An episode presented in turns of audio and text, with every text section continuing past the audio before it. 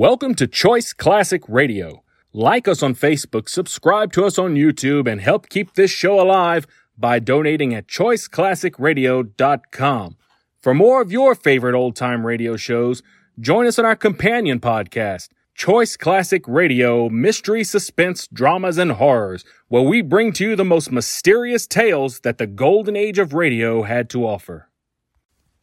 And now, with 728 episodes made, broadcasting on CBS Radio Network from 1949 to 1962, we bring to you yours truly, Johnny Dollar. This case looked refreshing at first. It took me to Milwaukee, the brewing capital of the USA. But it occurred to me later for a guy who appreciates a good head on a glass of beer, I take lousy care of my own.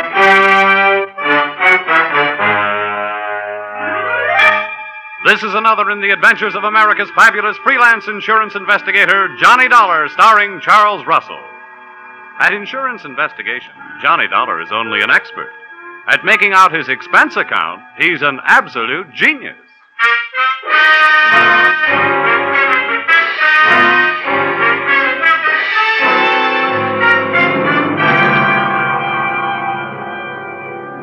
Expense account submitted by Special Investigator Johnny Dollar. To Home Office, Ambassador Life and Casualty Insurance Company, Hartford, Connecticut. Attention, Franklin Haley, General Manager. The following is an accounting of my expenditures during my assignment as bodyguard to your policyholder, Ann Connolly. Or it may have been love at first sight, but the last sight was down the barrel of a 45 automatic. Expense account, item one. 295. One copy of The Case of the Playful Siamese, a novel of detection and suspense. It was a story about a private eye named Dexter Payne. But before I could learn whether poor Dexter was dead or alive at the end of chapter one, the phone rang, and there you were, Mr. Haley, telling me I had to leave for Milwaukee on the next plane. So I returned the book to the lending library, bought a copy of my own, and came to your office to find out what my assignment was all about.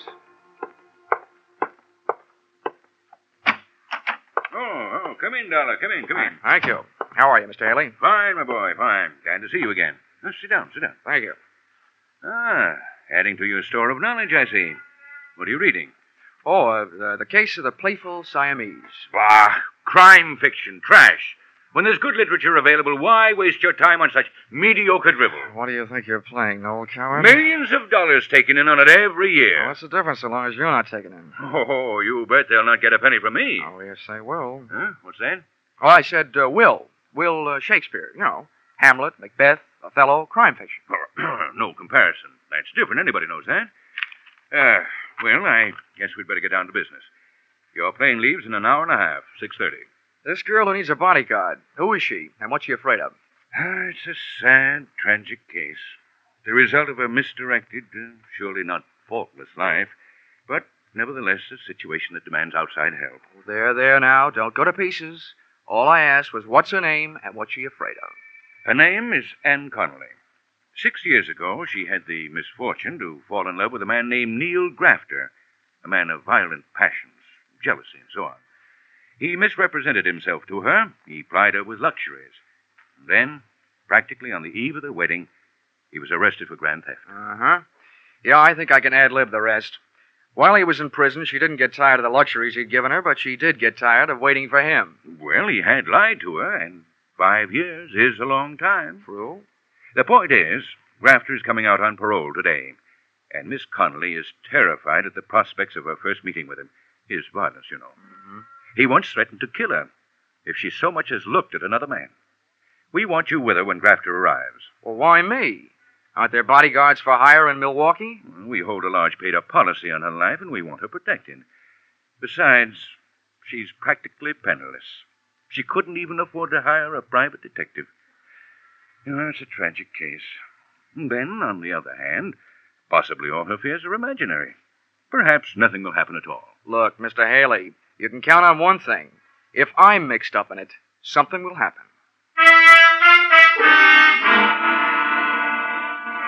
Expense account, item two, $55.10. Airfare, Hartford to Milwaukee. I switched on my reading light, settled back in my reclining seat, and once more buried my nose in the case of the Playful Siamese. I should have buried the book. It turned out that Dexter Payne had lived through chapter one, and he really started to live in chapters two and three. A beautiful blonde in a slinky negligee had just made herself comfortable on Dexter's lap, and guess what happened? A fuse on the plane blew, my reading light went out, and I spent the rest of the flight in a dark cabin in a black mood.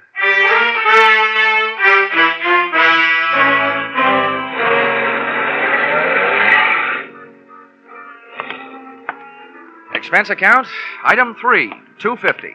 Cab fare, airport to the address of Anne Connolly, which, uh, for a girl who couldn't afford a detective, was quite a hunk of a dress, uh, unless she was living on friends.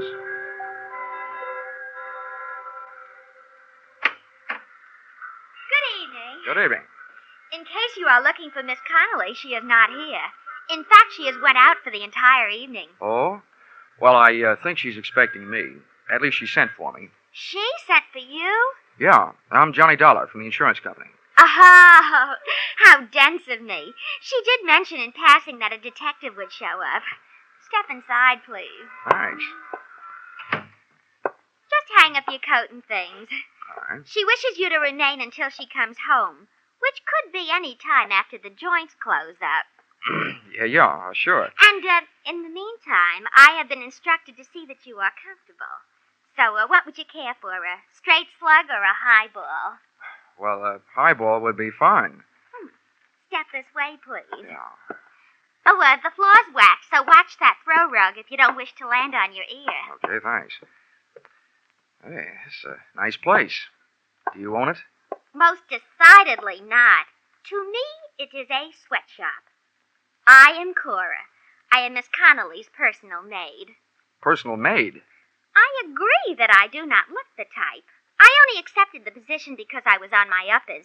My regular racket is specialty dancing. Please be seated. Thanks. Uh, Cora, if I may call you Cora? Oh, please do. Cora, as I understand it, uh, Miss Connolly needed a bodyguard, but she couldn't afford to hire one. So uh, she asked the insurance company that holds a policy on her life to supply one. Well, that's me. And now I find out she lives in a house on the right side of the tracks and has a personal maid. I'm confused. Listen, Mr. Dollar. Hmm? It is my opinion that preventive measures should start at home, if you know what I mean. No, I don't. In other words, she needs a bodyguard like I need a foster mother. What do you mean by that? From what I have saw, she has more men hanging around to protect her than Princess Margaret. You know, if they were divided into a line in a backfield, they could walk over Notre Dame. Especially a handsome specimen named Ray Merrick, whom she is dating tonight. Well, what about this guy who's coming out on parole? Pardon me? Uh, Neil Grafter. While he was cooling his heels in prison, she was cooling her love for him. And she's afraid of what will happen when she tells him. This is news to me. Of course, I have been in Miss Connolly's employ only a few days, but I have not heard mentioned any kind of a grifter or a stir bum in her past.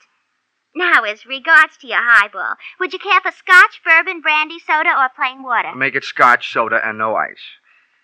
Um, hey, Cora, if you don't mind a compliment, that outfit you're wearing, naked sandals, quilted skirt, and that uh, sweater, make you look less like a personal maid and more like a personal friend of Errol Flynn's. I should live so long, but I thank you for your appreciation. It's part of my condition here that I am allowed access to Miss Connolly's wardrobe, except for, uh, here, we're the same size. Here's your scotch and. Thanks. And, uh, if Hmm. there's anything else that would add to your comfort while you wait, name it. All I need now is an easy chair and a lamp. I'll get back to the case of the playful Siamese. Pardon me?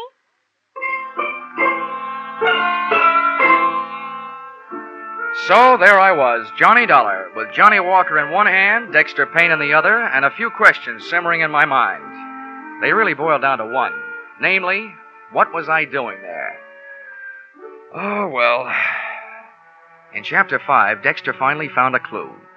Yeah, I wish things would work out as easily for me sometime. I was just turning to chapter six, when guess what happened? Anne Connolly came home. Come on in, darling. Have a nightcap before you go home. Uh, I'm in. The first thing I noticed about Miss Connolly, after the size of her escort, was that there was more similarity between her and Cora than just body measurements. Their hair was the same shade of brown, and at first glance, at least, even their features were the same. Then she saw me. Oh. Oh, you startled me. But you must be Mr. Dollar from the insurance company. Check.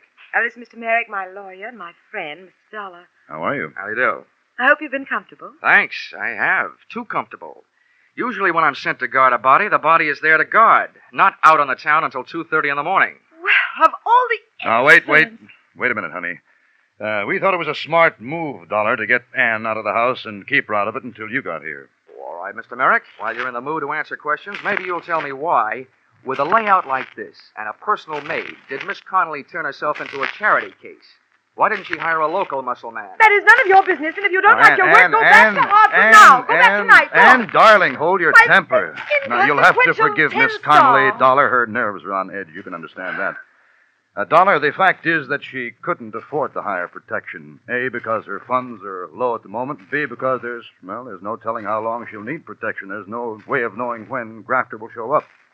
Does that answer your question? I had planned a winter in Bermuda. I hope Grafter makes up his mind before the thaw sets in. I only hope you're as sure of yourself as you sound, Mr. Dollar. I try to be. Um, well, I think I'll skip that drink, Anne, now that you're in safe hands. I think I'll go home, get some sleep. Of course, Ray, if you think it's all right. I'll see you tomorrow. Yes, I'll call you in the morning. Uh, Dollar, Yeah? if there's trouble tonight, Anne has my phone number. Oh, thanks very much. But I'd rather have a baseball bat.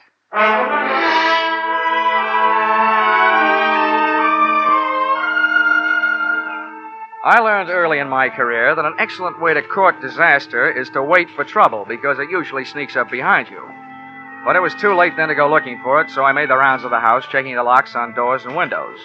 Then I turned off the lights and hunched myself up on a couch that would have tested the stoicism of a bed of nails type Indian fakir and tried to stay awake. I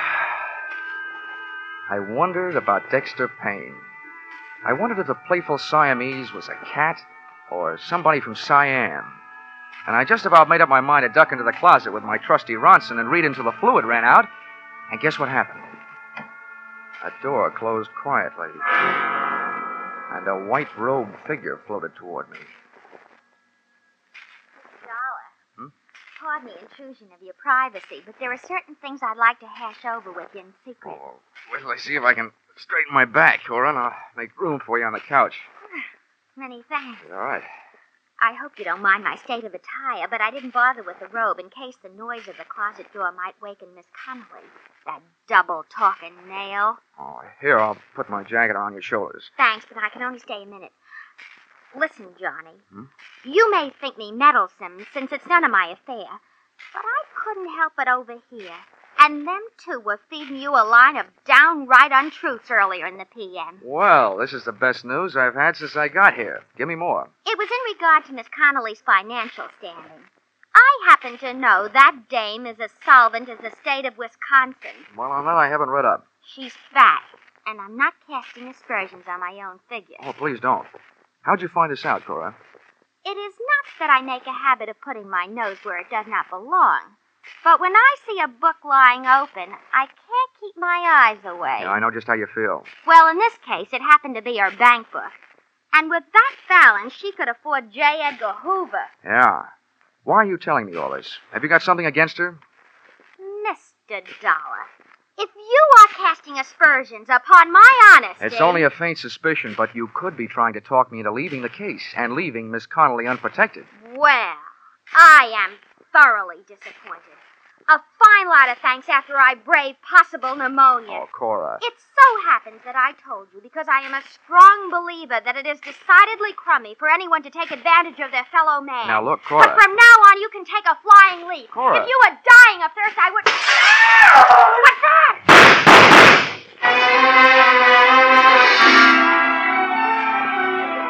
As I stumbled across the room and into the pitch black hallway leading to the bedrooms in the rear of the house, I wondered what Dexter Payne would do in a similar situation.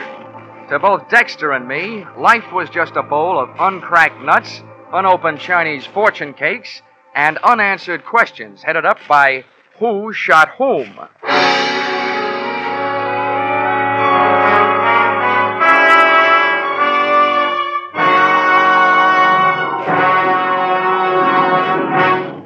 In just a moment, we will return to the second act of Johnny Dollar, but first the case of the Paper Stars, a thrilling true story from the police file, starts a three week serialization on CBS's Gangbusters tonight. Don't miss the first episode of this story of police on the trail of a gang that terrorized three states. Also on CBS tonight, you'll hear the latest adventures of that famous private eye, Philip Marlowe. The Adventures of Philip Marlowe and Gangbusters are regular Saturday night features on most of these same CBS stations. Tune in, tune in this fall for the shows that you love best of all. Listen carefully, here's the address. It's CBM CBS. Now, with our star, Charles Russell, we return to the second act of Yours Truly, Johnny Dollar.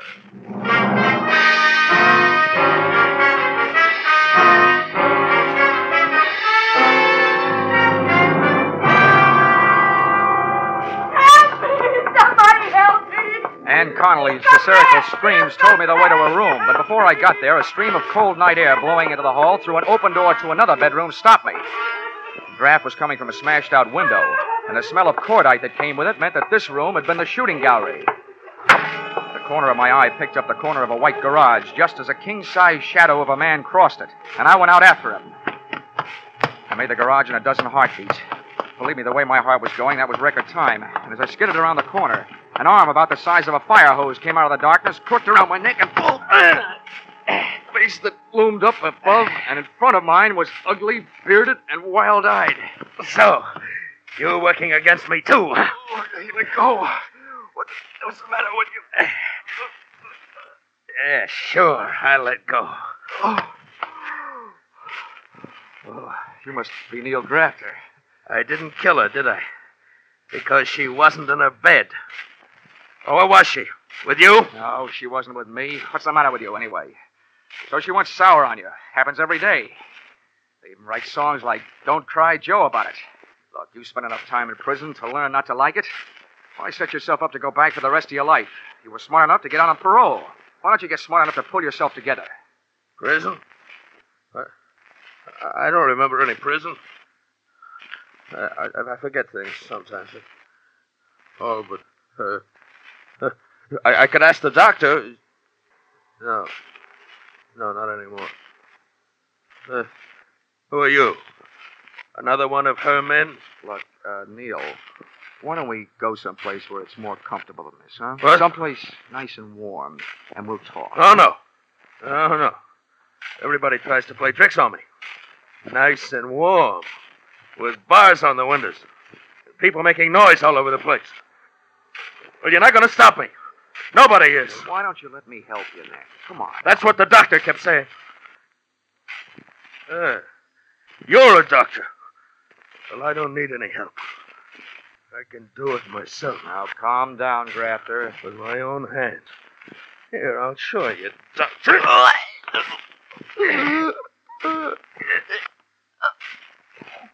No. Oh. Oh, wh- why should I kill you? Uh, so don't help me. Just stay away from me.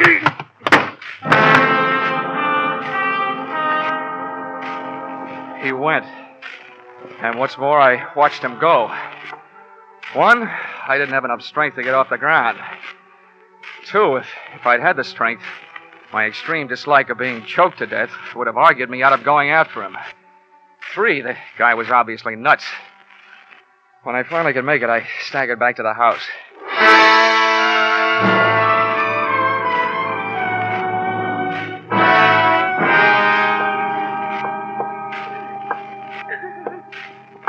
You can turn on the lights, Miss Connolly. He's gone. No, wait a minute. On second thought, maybe we'd better make sure all the shades are down. He might come back.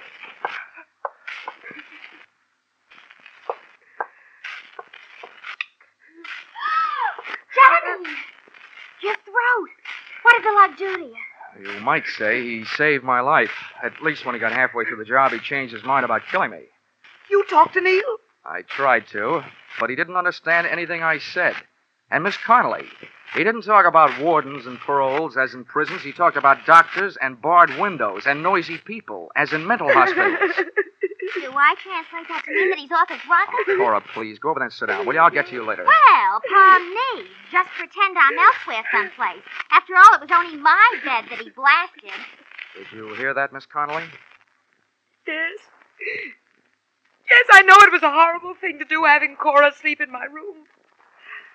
I was half crazy with fear. I. Oh, why doesn't Ray get here? He promised to hurry. Maybe we can air some of the linen before he arrives. Instead of being in prison, which was a story I got, Grafter was in a hospital for the criminally insane, nursing a big yen to ventilate your head. Is that right? Please, I. Yes. Yes, that's true.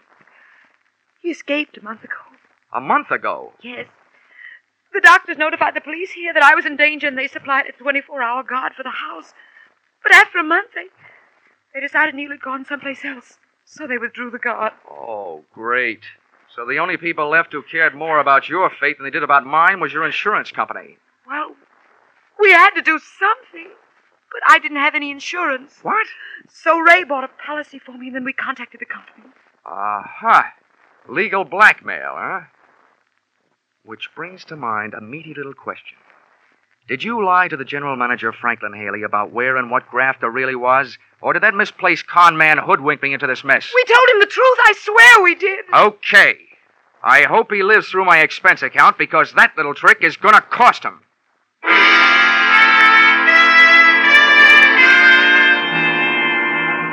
Expense account item four, $43. Breakfast the next morning. Over which I managed to steal a few moments alone with Dexter and his dilemma. In Chapter 7, Dexter finally came upon the corpus delicti. The only sign of life in the place was a Siamese cat playing with a ball of string. But before I could find out how the cat figured into things, the phone rang. Hello? Mr. Dollar, please. Y- Yeah, this is Dollar. Your call to Melville State Hospital is ready. Oh, fine. Go ahead, please. Hello? Dr. Downer here. Uh, who is that, please? I, I am so busy. Oh, well, this is Johnny Dollar, Doctor. I'm an insurance investigator. But uh, I don't want any. I, I am so busy. Oh, Please. no, Doctor, investigator. I want to talk to you about a patient of yours, uh, Neil Grafter. Grafter? Mm-hmm. Oh, yeah, yeah, the paranoid schizophrenic. Oh, a very interesting case. Uh, complete fragmentation of the mind, uh, total loss of synthesis. But uh, uh, he is uh, no longer here for a while. Yeah, I, I know. He was here last night. What, what, what? Oh, uh, uh, what, uh, what was his condition? Uh, perhaps a state of passive negativism? All I know about his condition is that it's dangerous. He tried to kill his ex-girlfriend. Oh, yeah, yeah, yeah. I remember. Extremely strong obsession. An extremely strong man. Look, I've been hired to protect this woman. Now, what I want to know is, will he try again? There is no doubt. Well, when? Tonight? I would say tonight. The degree of hallucinatory enmity towards this woman and everybody about her, the depths of his Uh, obsession. whoa, wait a minute, Doctor. Wait a minute. You're way over my head. But you do think he'll be back tonight? I am positive. Thank you, Dr. Kildare. And all Dexter has to worry about is a playful Siamese.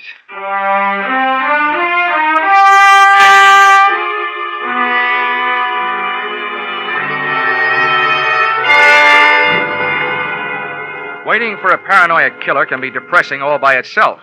But to make it more so, in Milwaukee, the sun went into hiding behind a layer of dark gray clouds about 4 p.m., and it started to snow. It had a mood of Wuthering Heights, with icicles. At 5.30, daylight shut down, the night shift took over. And at 8, after a dinner that nobody dined on, I didn't brush my teeth, I lied in them. And uh, what kind of protective measures do you propose to make tonight, Dollar? Oh, none. As far as I'm concerned, this is a night off. Uh, Dr. Downer out at the hospital, who knows Grafter better than anyone else, says he won't be back tonight. Oh, I wish we could be sure of that. Yeah, so do I. How can he make such a positive statement? Probably because he's spent his life with people like Grafter. No, I tell you, there's nothing to worry about. Miss Connolly, I want you and Ray to go out, just like you did last night. Cora and I will stay here. All right, if you think it's the thing to do. But I'm, I'm worried about Cora after what happened to her bed last night. Uh, how can we protect her? It's a little late to worry about that after you set her up. But forget it. Just to make it safe, she won't be in that room. I will.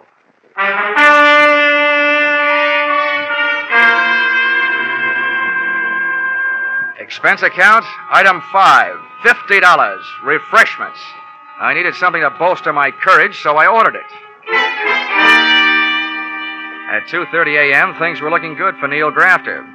Ray Merrick and Ann Connolly had returned from their date. Merrick had left. Miss Ann Connolly was trying to sleep in her room. Cora was on the couch in the living room, and there was a rolled up blanket in her bed to make it look like that's where she was. And me? I was out in the snow, huddled near the incinerator, with an iron poker freezing to my hand, with a good view of the house and a poor outlook on life. Nothing happened till about four o'clock. That's when I spotted a familiar looking big shadow of a man moving across the garage toward the house.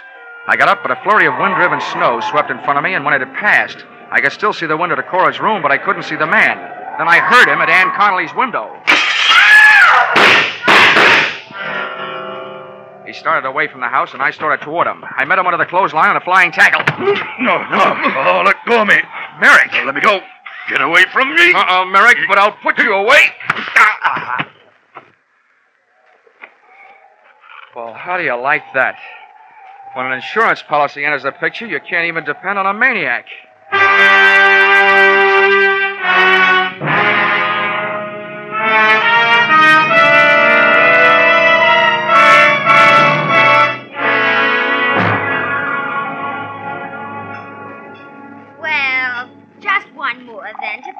My nerves. They're jumping. Now, take it easy, Cora. This is a fine time to start falling to pieces. Oh, why doesn't the doctor get here? Now, don't worry, he's coming. I've called for an ambulance. If Miss Connolly kicks off, I will hold him personally responsible. Now, look, Cora, I appreciate your feeling toward your fellow man, but Miss Connolly made a pigeon out of you. She hired you because you looked like her. She had you parade around in front of those windows wearing her clothes. I am aware of all those double dealings. She even had you sleeping in her room where Grafter almost blasted you. Now, what I want to know is why are you so anxious about her recovery? Because she owes me a week's pay. If this Sawbones doesn't pull her through, I'll sue the city of Milwaukee for my arrears.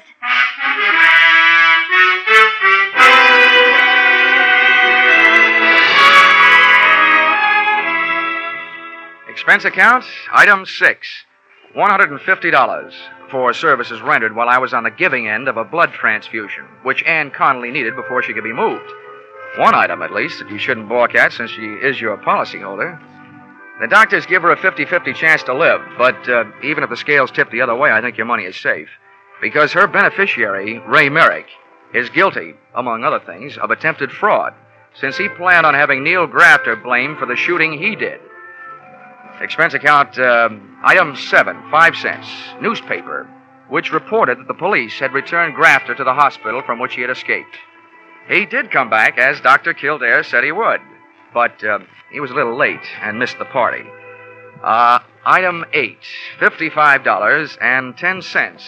Airfare, Milwaukee to Hartford. Expense account total? Oh, yeah, Dexter Payne. You know, I never did finish that book. After those cats I'd been jiving with, I couldn't care less about a playful Siamese. Uh, expense account total $845.30. Signed, yours, uh, truly, Johnny Dollar.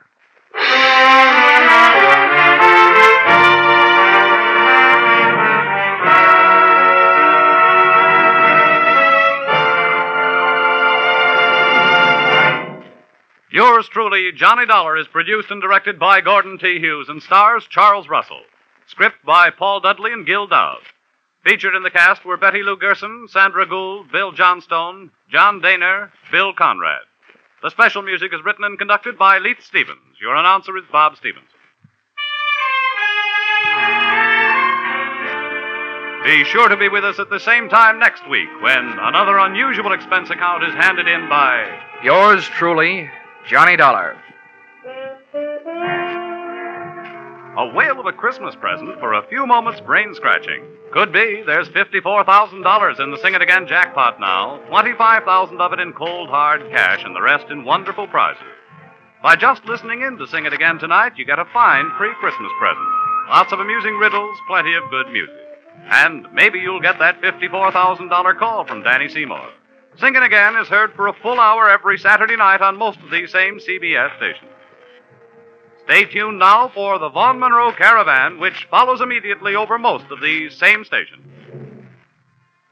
This is CBS, where yours truly, Johnny Dollar, meets adventure every Saturday night, the Columbia Broadcasting System.